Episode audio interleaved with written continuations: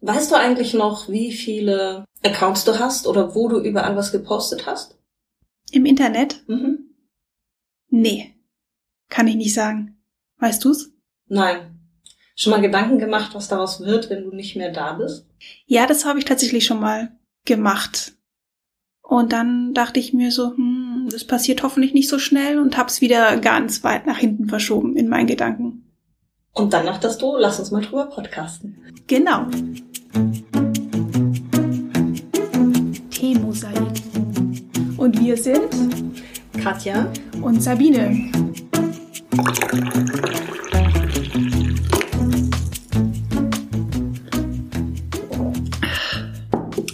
Also was ist heute unser Thema? Wir reden heute über den Tod und zwar über den digitalen Tod. Oder digitalen Nachlass und was man dann eigentlich noch in diesem Internet von sich da lässt. Welche Spuren, welche digitalen Fußabdrücke und was mit den Accounts passiert mit Twitter, Facebook, Instagram und den 20.000 anderen, bei denen man angemeldet ist und wie das Ganze aussehen soll. Ich glaube, das ist auch noch gar nicht so lange her, dass sich diese ganzen Facebooks und Googles dieser Welt Gedanken darüber gemacht haben und dann auch mal die Möglichkeit gegeben haben, eine Art Nachlassverwalter zuzulassen. Also wer bekommt tatsächlich Zugang zu meinem Konto, wenn ich versterbe? Das Ja. ist, glaube ich, zwei, drei Jahre oder so her, also noch nicht wirklich so lange. Das ist tatsächlich noch nicht so lange her. Das ging irgendwann mal ganz groß als Thema rum. Und dann ist, glaube ich, einigen erst bewusst geworden, dass es ja tatsächlich wichtig und relevant ist. Und de facto können wir ja in den meisten Fällen unseren Tod nicht vorhersehen und dann lässt sich halt auch einfach schwer Vorsorge treffen. Du hast uns da aber auch ein paar Sachen von einer Expertin mitgebracht, ne? Die du gefragt hast. Genau, wir hören mal rein und dann sage ich, wer was, wieso. Was bedeutet digitaler Nachlass? Ja, bei digital danach verstehen wir den Begriff eigentlich recht weit. Äh, wir glauben, es sind alle Spuren, die wir entweder im Netz oder auch auf digitalen Speichermedien hinterlassen. Und äh, das ist eine ganze Menge. Wenn wir uns überlegen, wie äh, ja digital unser Alltag eigentlich aussieht, sowohl im privaten als auch im beruflichen, dann äh, kann man sich vorstellen, wenn wir mal nicht mehr da sind, was da noch alles von uns bleibt. Und genau da sind wir beim Thema digitaler Nachlass. Wer war das jetzt? Sabine Landers macht die Digina-Konferenz, organisiert die Konferenz und die findet in diesem Jahr am 16.11. in München statt. Unter digina-konferenz.com kann man einmal schauen, was da alles passiert. Was sie ja auch sagt und was wir jetzt noch gar nicht bedacht haben, ist, dass es ja noch andere Speichermedien gibt, in denen auch noch Daten liegen. Oh Gott, unsere externen Festplatten und irgendwelche Speicherchips, die wir mal für Ewigkeiten hatten und jetzt in unseren Schubladen versauern. Und irgendwelche anderen komischen USB-Sticks. Okay, aber wie relevant ist das? Weil ich habe das tatsächlich immer nur in die Richtung gedacht, was passiert mit den Accounts meiner sozialen Medien. Ich habe mir tatsächlich über alles andere keine Gedanken gemacht. Ich bin eher so, okay, dann wird das weggeschmissen oder irgendwas. Wer braucht das tatsächlich? Jetzt dein Facebook-Account oder reden wir jetzt von den Speicherkarten, den USB-Sticks Eigentlich von zu Hause? beiden. Von beiden. Dein Facebook-Account soll weggeschmissen werden. Nee, aber so, das ist, das äh, ist dann halt so wabert im Internet rum. Also, Ich finde es, ich finde das schwierig, muss ich sagen. Ich habe vor kurzem vom Tod eines Bekannten von mir erfahren. Der war noch sehr jung, der war Ende 20. Und tatsächlich habe ich von dessen Tod erfahren, weil bei mir im Facebook ähm, eine Nachricht aufgepoppt ist, in der er getaggt war. Und in der es darum ging, dass ihm zu gedenken ähm, in seiner Lieblingsstadt München, er war ein Brite und hat hier halt eine Zeit lang gelebt, da habe ich ihn auch kennengelernt. Und seine Freunde haben dann gesagt, wir laufen hier den Halbmarathon ihm, ihm zu Ehren. Und da war er halt getaggt und ich habe das gelesen und habe mir gedacht, so, hä, was ist denn jetzt los? Bin auf seine Seite gegangen und habe die ganzen Nachrichten von seinen Freunden gesehen, die sie nach seinem Tod auf seiner Wall hinterlassen haben. Und war total geschockt. Und dann habe ich eine gemeinsame Bekannte angeschrieben und gemeint, was ist denn da los? Das kann doch jetzt nicht wahr sein. Und dann habe ich halt erfahren, dass äh, ein Unglück passiert ist und er eben verstorben ist. Und habe mich dann gefragt, also natürlich bin ich dann nochmal auf die Seite und habe das nochmal alles durchgelesen, die ganzen Nachrichten von seinen Freunden und habe gedacht, das ist jetzt irgendwie, also irgendwie ist es schwierig, weil wir hatten jetzt nicht mehr wirklich viel miteinander zu tun. Also ich habe ihn das letzte Mal vielleicht letztes Jahr irgendwann mal gesehen. Und dann erfahre ich auf die Art und Weise von seinem Tod und fand es ganz, ganz schwierig. Richtig schwierig. Und da habe ich mir gedacht, eigentlich, eigentlich wäre es mir lieber gewesen, naja gut, erstens das nicht auf die Art und Weise erfahren zu müssen. Und dann noch auf die Seite gehen zu können, wo er kurz vorher noch was gepostet hat, also noch am Leben war. Finde ich seltsam. Also ich weiß nicht, ob ich mir wünsche, dass meine Seite dann in dieser Art und Weise online bleibt. Die Schwierigkeit ist ja, dass wir durch die sozialen Netzwerke mit viel mehr Menschen in Kontakt bleiben. Also vermutlich würden wir sonst von einigen gar nicht mehr erfahren wie, sie, wie es ihnen geht, ob sie noch leben oder ob sie mittlerweile verstorben sind. Und ähm, das führt uns natürlich vor Augen. Also ähm, und konfrontiert uns mit ihrem Tod. Aber natürlich ist das Interessante, wie dann weiter damit umgegangen wird. Es gibt bei Facebook auch die Möglichkeit, die Seite umwandeln zu lassen. Also dass du es dann als eine Art ähm, ja Memorial Wall hast und das Profil noch existiert, aber eben in so ein offizielles Profil umgewandelt wird, was, was Facebook da eingerichtet hat, was du machen kannst, wenn jemand verstorben ist. Und das habe ich auch, ähm, es klingt jetzt furchtbar, weil ich gleich zwei Beispiele dafür habe, weil der auch noch so schrecklich jung war, als er verstorben ist. Das war auch ein Unglück. Und dessen Profil wurde halt umgewandelt. Und aus irgendwelchen Gründen, ich kann dir nicht mal sagen, warum. Also zum einen habe ich von seinem Tod anders erfahren, über einen gemeinsamen Freund, der hat mir das erzählt. Und dann habe ich mir die Seite tatsächlich auch angeguckt, weil ich das alles so furchtbar fand. Und habe dann halt gesehen, dass seine Familie und die Freunde das dann schon, schon umgewandelt hatten und dass eben da auch dabei stand. Das Ganze ist jetzt in Gedenken an. Und aus irgendwelchen Gründen fand ich das besser, weil die, die Situation klar war. Und bei dem anderen Bekannten von mir war es halt erstmal so, okay, ihm zu gedenken, ein Halbmarathon, das hat sich schon irgendwie komisch angefühlt für mich. Aber das hätte jetzt ja auch aus anderen Gründen passieren können. Dass man für ihn einen Halbmarathon läuft oder ihn bei sonst irgendwie was unterstützt, ne? Und auf die Seite zu gehen, als würde noch leben, das war komisch. Und sein Twitter-Profil ist mir dann auch irgendwann wieder untergekommen, als ich bei mir mal wieder ein bisschen aufgeräumt habe. Und dann war, es ist sein Twitter-Profil aufgepoppt und dann dachte ich auch wieder so, oh, das ist, das ist komisch. Bin draufgegangen, habe die Tweets gesehen und natürlich war kein Hinweis darauf, wie auch, weil äh, weiß man ja für gewöhnlich vorher nicht, wenn man jetzt äh, tödlich verunglückt. Ähm, deswegen, also ich würde nicht wollen, dass mein Profil einfach nur so da ist. Da müsste irgendwas passieren. Ob es jetzt eine öffentliche Wall bleibt, damit Leute Beileidsbekundigungen draufhauen können oder ob es einfach dann geschlossen wird. Vielleicht wäre es mir am liebsten, wenn es geschlossen wird.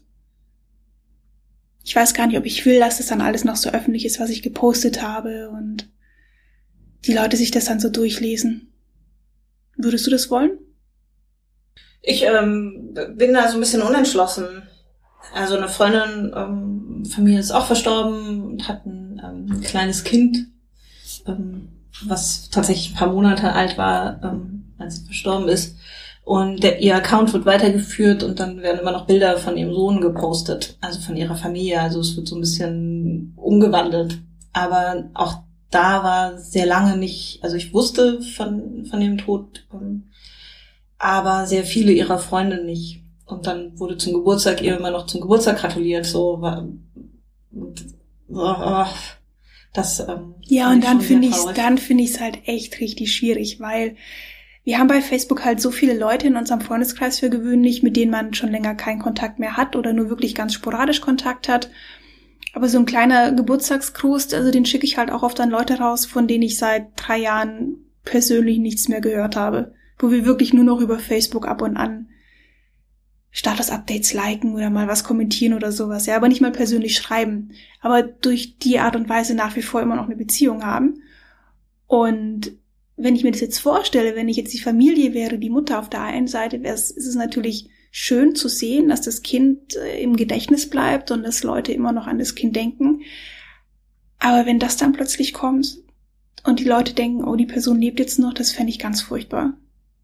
Ja, aber das ist ja eine Art und Weise, wie dann die Familie damit umgeht. Also auch, ähm, na, weil wie die ähm, ihre Schwestern, glaube ich, führen ihren Account fort oder haben darauf Zugriff, also wie die damit umgehen würden.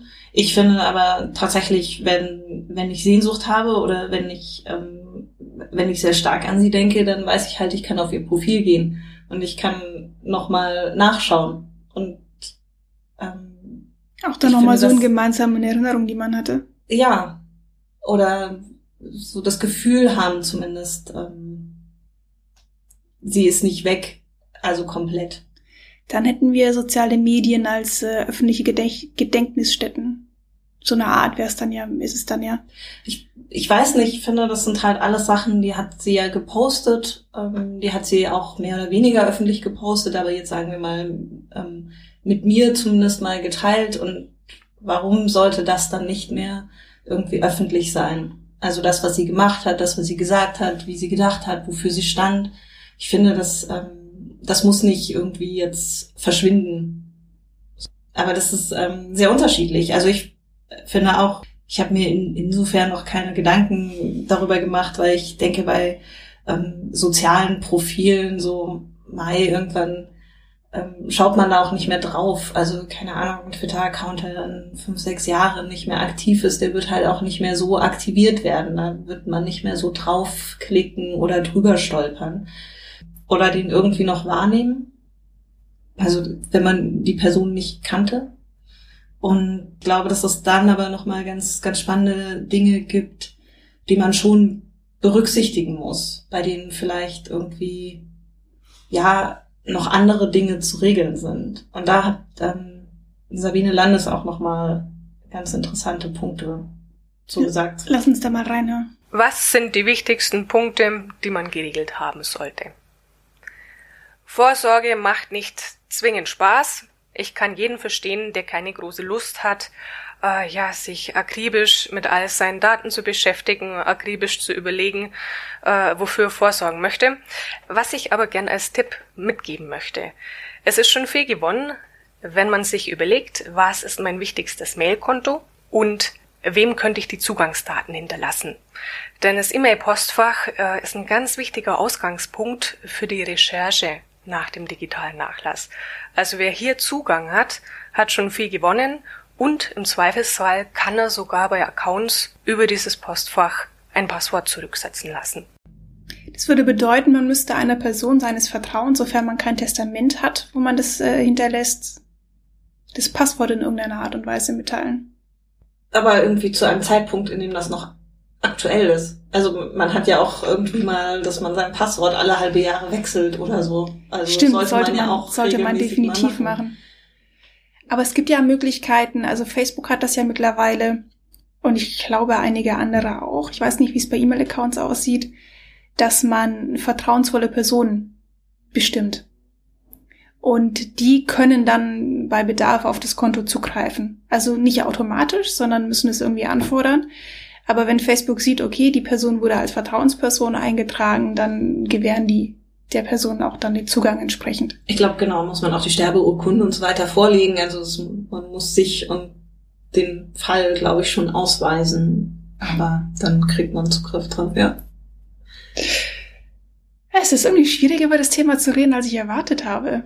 Wie geht's dir dabei? Ähm, ich bin so hin und her gerissen.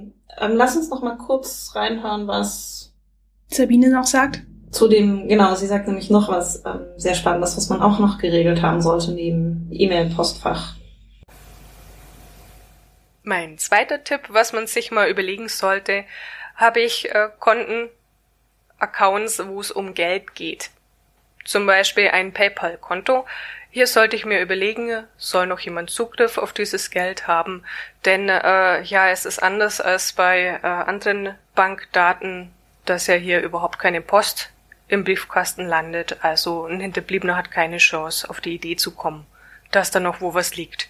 Und als drittes, äh, wo mir ganz wichtig ist, dass es nicht zu kurz kommt, äh, gerade wenn wir äh, uns bemühen, ja, eine Präsenz, eine digitale Präsenz in den äh, sozialen Netzwerken aufzubauen, dann können wir uns einmal überlegen, möchte ich da Abschied nehmen? Also sollte da noch mal jemand für mich an meine Freunde, Follower, mein Netzwerk, ja, äh, ein Abschiedsposting äh, absetzen, um einfach mitzuteilen, was passiert ist.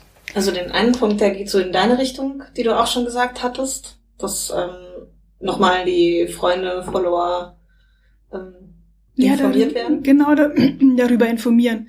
Und das finde ich halt, wie gesagt, schon wichtig. Also wenn jetzt jemand wirklich verstorben ist, fände ich es gut, wenn der Account da bleibt und nicht geschlossen wird, dass einfach eine, eine Info da ist.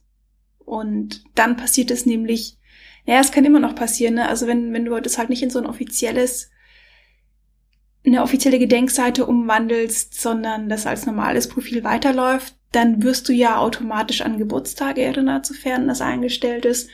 Und dann gehst du ja nicht jedes Mal auf die Seite, um jemanden zu gratulieren, sondern du kannst ja einfach dann, ach, hier Facebook erinnert mich netterweise an den Geburtstag, klickst du kurz drauf, macht sich ein Fenster auf und dann schreibst du den Geburtstagsgruß rein. Das heißt, du gehst nicht automatisch auf die Seite, du siehst nicht automatisch, ob die Person verstorben ist oder nicht. Und in unserem Alter gehen wir ja einfach mal davon aus, dass es halt nicht der Fall ist. Ich meine, wir sind keine 80 wo wir jede Sekunde damit rechnen, dass Freunde von uns sterben. Vielleicht, vielleicht auch nicht. Ich weiß nicht, wie es aussieht, sobald wir 80 sind. Vielleicht leben wir dann bis 120. Aber vielleicht passieren dadurch oder passiert es dadurch weniger häufig, dass man noch Geburtstagsgrüße bekommt. Oder dann eher halt in die Richtung so, hey, ist es dein Geburtstag? Ich denke an dich, wo du jetzt gerade bist. Ich finde es auch nicht schlimm. Also ich, ich verstehe diesen Kloß im Hals und ich verstehe so dieses ähm, Zusammenzucken wenn man das sehen würde, also wenn man sieht, dass irgendwie Geburtstagsgrüße verschickt werden, aber ja, ich finde das jetzt nicht, keine Ahnung, also es, es, hinterlässt halt irgendwie so diesen Kloß im Hals, aber das ist ja eher diese Trauer und dieses, es war viel zu früh und ich find's traurig Gefühl. Und das soll ja bleiben. Also das ist ja so völlig in Ordnung, finde ich jetzt. Trotzdem ist es natürlich gut, sich Gedanken zu machen, okay, hat man eine Person, die das dann auch nochmal irgendwie auf dem Schirm hat, also die das irgendwie doch noch etwas dazu postet. Und den zweiten Punkt, oder ähm, sie hatte das als zweiten Punkt genannt, der natürlich auch super wichtig ist, sind ähm, Folgekosten. Und ich denke so an etwas wie, okay, mein Server wird einfach permanent, läuft er weiter und da werden ähm, Gelder abgebucht und das ist alles ähm, digital. Die Rechnung kommt per PDF ins E-Mail-Postfach. Solche Geschichten, so laufende Kosten, bei denen vermutlich ähm, die Hinterbliebenen tatsächlich keine Idee haben, was da alles abgebucht wird und was da alles an, an Sachen im Hintergrund laufen, die man dann woher auch bestellen muss. Woher auch? Ja, ich meine, meine Eltern wissen, dass ich einen Blog habe, aber dass mein Provider da regelmäßig Geld für abbucht, das ist denen natürlich nicht bewusst weil das ist ja nicht ihr Gebiet, nicht, nicht, nicht ihre Materie, also. Und das sind alle Sachen, an die ich echt noch gar nicht gedacht habe. Deswegen ist es gerade voll spannend, dass du dir Sabine Landes dazu interviewt hast, weil ich immer nur in sozialen Netzwerken gedacht habe. Aber ja, natürlich, das wird ja weiter abgebucht. Klar, man sieht es dann auf den Bankauszügen. Wenn man jetzt aber in, in äh, PayPal denkt und du hast da ein Guthaben drauf, du kannst da ja ein Guthaben draufladen, was glaube ich auch manche Leute machen, ne? dann ist es weg vom Konto. Und äh, keine Ahnung, wenn sie sich jetzt, was sagen wir mal, jeden Monat 500 Euro draufpacken, weil das das Geld ist, wovon sie shoppen dürfen oder was auch sonst immer, dann kann es natürlich sein, dass da Geld liegt, vielleicht auch mehr Geld als 500 Euro und ja, vor sich, vor sich hin versauert. Ohne dass es jemand weiß. Weil nicht jeder hat ja automatisch Guthaben auf seinem PayPal-Konto, also ich zum Beispiel nicht. Es geht dann halt von der Kreditkarte ab. Also sehr, sehr, sehr wichtiger Punkt. Okay, wie macht man das jetzt am besten? Hast du dazu auch einen Tipp eingeholt von Sabine Landes? Dazu nicht mehr, okay. Wie könnte man es am besten machen? Also klassisch hinterlässt man ja Sachen in dem Testament. Gibt es ein digitales Testament? Ich weiß es nicht. Ich weiß es auch nicht. Müssten wir vielleicht nochmal nachgucken. Weil wenn man jetzt an ein klassisches Testament denkt, dann kannst du ja nicht alles halbe Jahr und anrufen und sagen, hier sind zehn neue Passwörter für die Dienste. Also wenn man halt nicht sowas wie ein Passwort benutzt. Also wie macht man das am besten, wenn es jetzt Dienste gibt, wo man nicht einen digitalen Nachlassverwalter automatisch angeben kann? Aber ich nehme schon an, dass du ja auch Zugriff auf Dienste bekommst, wenn du nachweisen kannst, dass du ähm, der Erbe bist oder dass du in Beziehung zu dieser Person stehst, wenn du nachweisen kannst, dass diese Person verstorben ist, dass du dann schon auch ähm, auf gewisse Services jetzt vielleicht nicht Zugriff bekommst zu persönliche Sachen. Ich glaube, das war der Auslöser bei Facebook, ähm, bei der Facebook-Diskussion, aber dass du dann trotzdem irgendwie Zugriff ähm, darauf bekommst, auf Versicherungen und ähm, vermutlich auch bei meinem Server ähm, Telekommunikationsgeschichten. Also da sind ja ganz viele Punkte, die irgendwie abbestellt werden müssen, die nicht nur digital sind, sondern die auch das alltägliche Leben betreffen. Ja, aber ich glaube, da ist es halt schon geregelt und im Internet ist halt einfach noch aber viel wie neu. ist es denn geregelt? Naja, wenn du Familienmitglied bist, kannst du das, glaube ich, machen, also auch auf, auf das Konto und so weiter. Ja, Oder das halt ist ja das gleiche dann auch. Ehepartner, ähm, Partnerin. Das würde ja auch mein Server-Space betreffen. Glaubst du, dass es da alles so eins zu eins geregelt ist? Also kann ich hingehen und sagen, äh, mein Mann ist verstorben, ich brauche jetzt Zugriff auf seine E-Mails oder sagen die dann, tut mir leid, sie sind vielleicht seine Frau, aber geht trotzdem nicht? Oder ist es im Internet anders? Lass uns noch in eine Sache reinhören. Vielleicht gibt das ja Infos. Warum sollte man seinen digitalen Nachlass regeln? Ja, schlicht und ergreifend, wenn wir es selber nicht tun, dann muss es jemand anders für uns tun. Denn genauso wie im analogen haben wir auch im digitalen Bereich äh, viele Verpflichtungen, äh, Verträge, äh, auch Sachen, die uns Spaß machen, schlicht und ergreifend Dinge, die organisieren brauchen. Und momentan ist es so, nach dem deutschen Erbrecht geht an den Erben nicht nur der analoge Nachlass über, sondern auch der digitale. Wenn der Erbe nicht weiß, was äh, ja der Verstorbene eigentlich im Netz so alles unternommen hat, ihr könnt euch vorstellen, wie wahnsinnig schwierig es ist, da im Nachhinein herauszubekommen, was es eigentlich ist. Also Vorsorge für den digitalen Nachlass zu treffen bedeutet eigentlich vor allem Verantwortung zu übernehmen für die Menschen, die einem was bedeuten. Und vielleicht noch so als äh, ja äh, zum Überlegen: In der Regel passiert meistens das, was man nicht möchte. Also Dinge, die man gern gelöscht hätte, die ploppen plötzlich irgendwo auf, wenn nichts geregelt ist. Und andere Sachen, die man gern bewahren möchte, wie zum Beispiel ein gutes Blog, einen tollen Podcast, äh, ja, die verschwinden, weil jemand die Hostinggebühren nicht mehr weiter bezahlt. Oh, das war jetzt aber auch nochmal ein guter Aspekt. Unser Podcast wäre dann weg und unser Blog wäre weg. Also der Blog zum Podcast t-mosaik.de. Mein Blog wäre auch weg. Wenn jetzt das jemand einfach auflösen würde. Also nehmen wir an, Wenn das Geld nicht mehr wenn bezahlt das Geld, wird. ja, wenn, wenn mein Konto aufgelöst wird, nehmen wir mal an, dann kommt kein Geld mehr und dann spende ich meinen Blog. Und unseren Podcast. Und alles andere ist einfach weg. Und ich denke, ja, aber ich bin dann auch tot. Also, Ja, aber das ist doch ein schönes Vermächtnis. Das ist, als hätte man ein Buch geschrieben. Das soll, soll ja auch bestehen bleiben. Ist halt digital. ich finde, dass, ähm, also die Welt entwickelt sich ja weiter. Also, ich, ähm, so gut dieser Podcast ist, glaube ich nicht, dass ähm, er dann zehn Jahre später noch durch irgendwas Sichtbarkeit bekommt oder Aber vielleicht werden wir in wird. 100 Jahren im Geschichtsunterricht behandelt. Dann stehen die Schüler da und denken sich so, oh mein Gott, 2017, was die da an Technik hatten und worüber die gesprochen hatten. Kann doch sein. So wie wir jetzt über Tonscherben philosophieren. Hören die sich dann Podcaster an, das ist, ein, das ist Geschichte. Der kann ruhig noch da sein. Ich glaube, bis dahin ähm, brauchen wir noch ein bisschen. Und bis dahin haben wir es dann auch geregelt. Wie regeln wir das denn jetzt? Also was sind, was sind die Schritte, die man machen muss, um seinen digitalen Nachlass zu regeln? Ich glaube, du brauchst eine Beratung dazu. Ja, anscheinend. So, und ähm, ich sag halt, ja, dann bin ich halt tot. So. Ich fänd's blöd, wenn irgendwie noch ähm, Kosten oder Zahlungen da irgendwie an meine Hinterbliebenen gehen und die dann nachher da, keine Ahnung, irgendwelche Mahngebühren und irgendwas noch da bleiben würde, aber Ja, aber So. die können auch dann entscheiden, ob sie wollen, dass irgendwas von dir weiterläuft oder nicht. Also wenn du jetzt morgen stirbst oder wenn du nachher nach Hause läufst, dann führe ich das halt weiter als unseren Podcast und unseren Blog. Muss sich deine Familie nicht drum kümmern, mache ich. Auf der anderen Seite kann ich das gar nicht übernehmen, weil alles auf dich läuft. Ich kann mit deiner Familie dann reden. Kulturgut, T-Mosaik. Ja. Ich rede dann immer mit mir selbst und widerspreche mir dann zwischendurch. Das bist dann du. Oh, ich wechsle dann immer den Platz. Es könnte ein bisschen lustig werden, wenn der Anlass nicht so traurig wäre. Ich glaube, wir müssen mal ganz kurz über unseren Tee reden. Das Thema ist so ein bisschen heftig. Ich habe ich hab ihn auch noch nicht probiert, aber den hat uns heute unsere treueste Hörerin und vielleicht auch einzige Hörerin geschenkt. Und deswegen finde ich, müssen wir den nochmal besonders hervorheben und wirklich, ich brauche eine kurze Pause von dem Thema. Das ist ein, also der heißt Wacken-Tee, was Okay. ich sehr lustig finde. Ihr wisst alle, was in Wacken immer ist. Und er besteht aus grünem Tee, Eukalyptus, Salbei, Basilikum, Rosenblüten, Blätter. Deshalb ist ähm, Sabine nicht so ganz begeistert. Das Gesicht ist nicht begeistert, da müssen wir auch gar nichts hören. Ich finde den wahnsinnig lecker.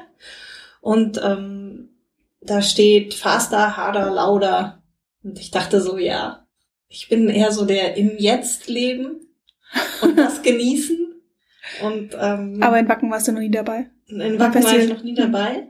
Aber ich bin ein Fan von hier und jetzt. Aber das wäre so ein schönes Schlusswort, aber wir können auch nicht aufhören. Also erstmal vielen Dank, Jessica, für den wunderbaren Tee. Ich bin tatsächlich kein großer Fan von Rosen und da, da Rosenblütenblätter drin sind, ist es nicht so ganz mein Favorit, aber ich habe mich trotzdem wahnsinnig gefreut, dass du uns den geschenkt hast. Deswegen habe ich noch so einen kleinen zweiten Tee, den ich jetzt trinke, weil der andere sagt mir nicht ganz so zu, aber Katja findet ihn super. Okay, also Leben im Hier und Jetzt. Das heißt, du kümmerst dich auch gar nicht um deinen digitalen Nachlass. Na jetzt, nach dieser Podcast-Folge, muss ich ja. Was willst du dann konkret machen? Du willst doch jetzt nur meine Beratung haben. Ja, natürlich. Hol dir deine eigene Beratung. Nee, sag du mal. Ich würde dich eh fragen, ich frage dich immer alles. Also hast du bei Facebook denn schon Leute deines Vertrauens hinzugefügt, die gegebenenfalls auf deinen Account zugreifen dürfen? Nee, habe ich noch nicht. Siehst du, ich schon. Als die Möglichkeit aufkam, habe ich's gemacht. Meine Schwester und zwei sehr gute Freunde, die sich mit allem Digitalen auskennen. Ich dachte mir, meine Schwester muss sein, weil Familie. Und die zwei Freunde, weil die sich mit allem Digitalen gut auskennen und gegebenenfalls meiner Familie sagen können, was man noch alles machen muss. Sehr gut. Ne? Okay, also du hast noch gar nichts gemacht. Jetzt kann ich dich beraten. Okay, also mach das dann erstmal als ersten Schritt. Person deines Warum Vertrauens. hast du das Thema gewählt? Digitaler Nachlass? Ja. Weil ich das Thema, also jetzt hier für den Podcast gewählt, es war tatsächlich mein Wunschthema, darüber zu reden heute. Ich glaube tatsächlich, dass der Auslöser der Tod des Bekannten von mir war.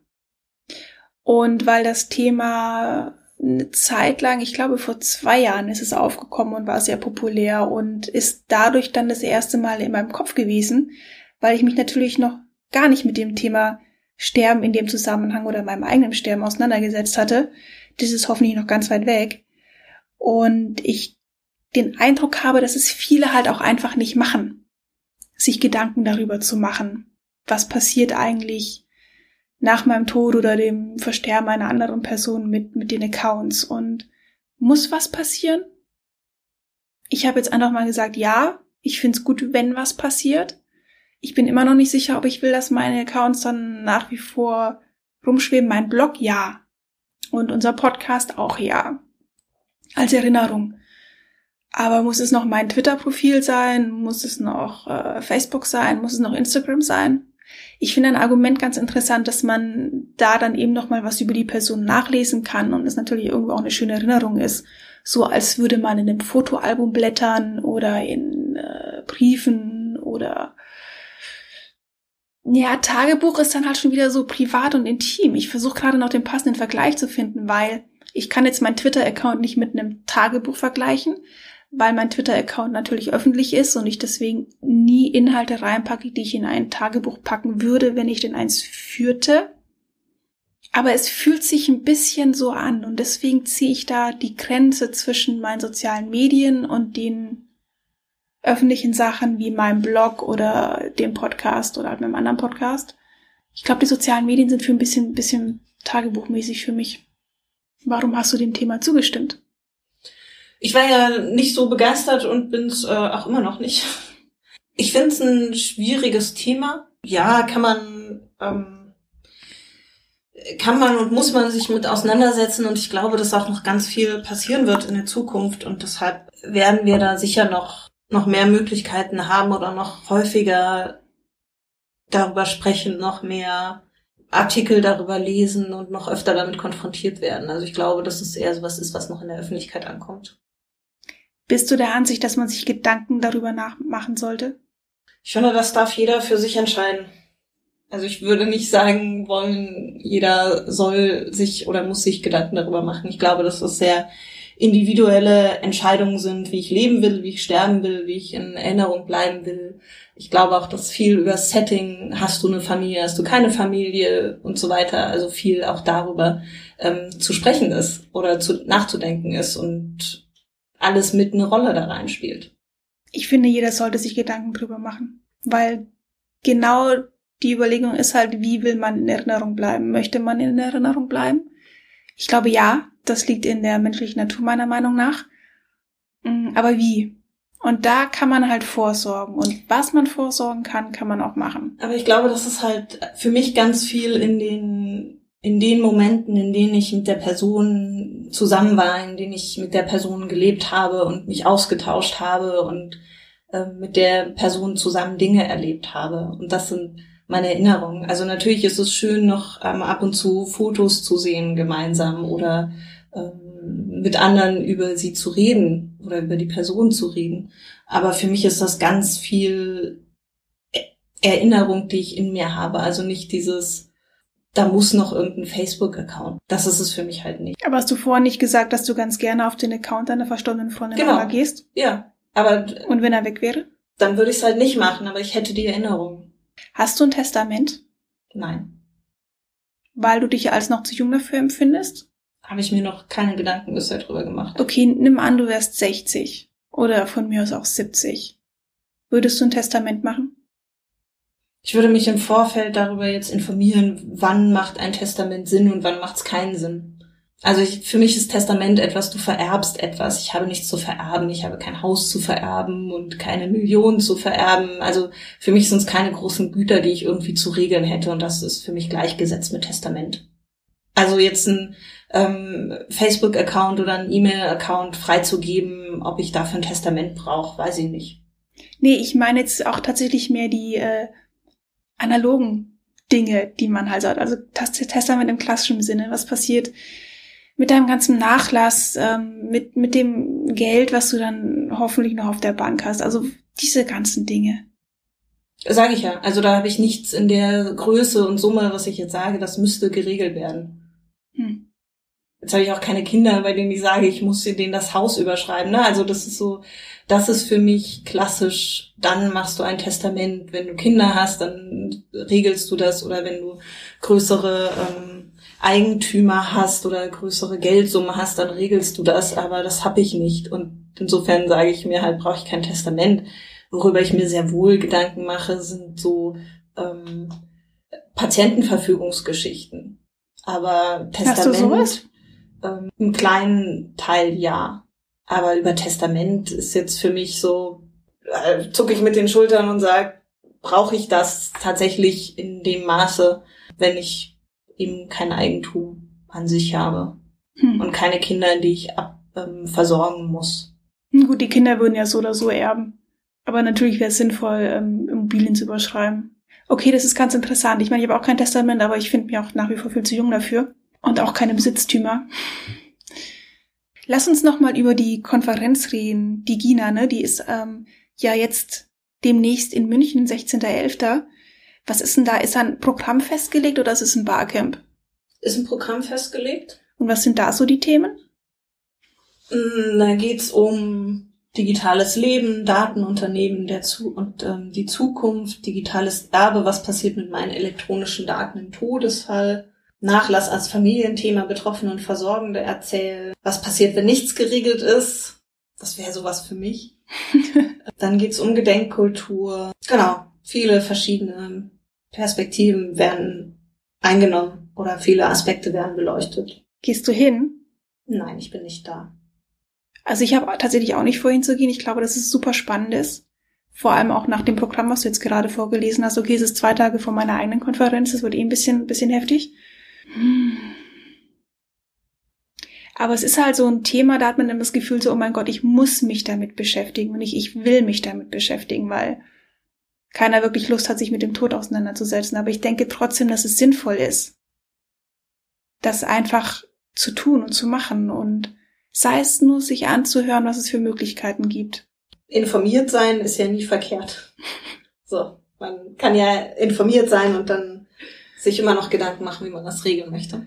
Das ist jetzt auch wieder so ein schönes Schlusswort. Leute, informiert euch da draußen einfach. Und dann könnt ihr euch immer noch überlegen, wie ihr es macht, ob ihr im Nirvana verschwinden wollt in den Weiten des, des Internet oder ob ihr, naja, was, was auch immer. Aber das ist echt nicht so einfach. Alles, was ich jetzt schon mal für mich festgelegt habe, ist, mein Blog soll gefälligst weiterleben. Und unser Podcast. Und beim Rest überlege ich noch. Also ob mein Twitter-Profil noch unbedingt bestehen muss oder nicht. Ja gut, Twitter wird es eh nicht lange geben, aber nicht ewig. Was passiert dann eigentlich? Das ist nochmal eine ganz andere Frage. Was passiert, wenn die sozialen Netzwerke sterben? Was ist mit den ganzen Sachen in StudiVZ? Mit den, ja, ich war nie auf StudiVZ, aber da hat man ja auch Sachen hochgeladen, oder? Genau, und dann gibt's Informationen, dass Dienste geschlossen werden und du eine gewisse Zeit hast, noch deine Daten zu exportieren oder runterzuladen und dann werden sie geschlossen und die Server platt gemacht. Und dann hat man auch keine Erinnerung mehr an Personen, mit denen man bei StudiVZ befreundet war. Sieht man nie wieder, wenn man die nicht auch noch auf Facebook hat. Das hatte man eine gewisse Zeit, also Übergangszeit, in der du dann ja auf andere Plattformen wechseln kannst oder Kontakte ähm, eine E-Mail-Adresse austauschen oder sonstiges. Ja, ist ein bisschen einfacher, okay. Also wir halten fest, wir äh, informieren uns. Wir informieren uns. Vielleicht gehe ich doch zu dieser Konferenz. Die klingt schon ein bisschen interessant. Und weil ich Konferenzen mag. Also ich gucke mir das Programm auf jeden Fall nochmal an. Die Gina 16.11. in München. Wir haben euch ein bisschen was dazu erzählt und verlinken das natürlich auch in den Show Notes. Sehr, sehr spannend, sehr interessant. Und man sollte sich auch mit Themen beschäftigen, auf die man eigentlich nicht so viel Bock hat, wie den Tod und was dann eigentlich passiert. Ja, und das betrifft mehr als nur die digital, also die Netzwerke, die sozialen Netzwerke, sondern auch das, was man alles noch an Verpflichtungen dabei hat und wo man noch überall Gelder zahlt. In dem Sinne, passt, euch, passt auf euch auf da draußen, legt Vertrauenspersonen an und wenn ihr das gemacht habt, dann geht raus und habt Spaß. Bis, Bis dahin. Mal.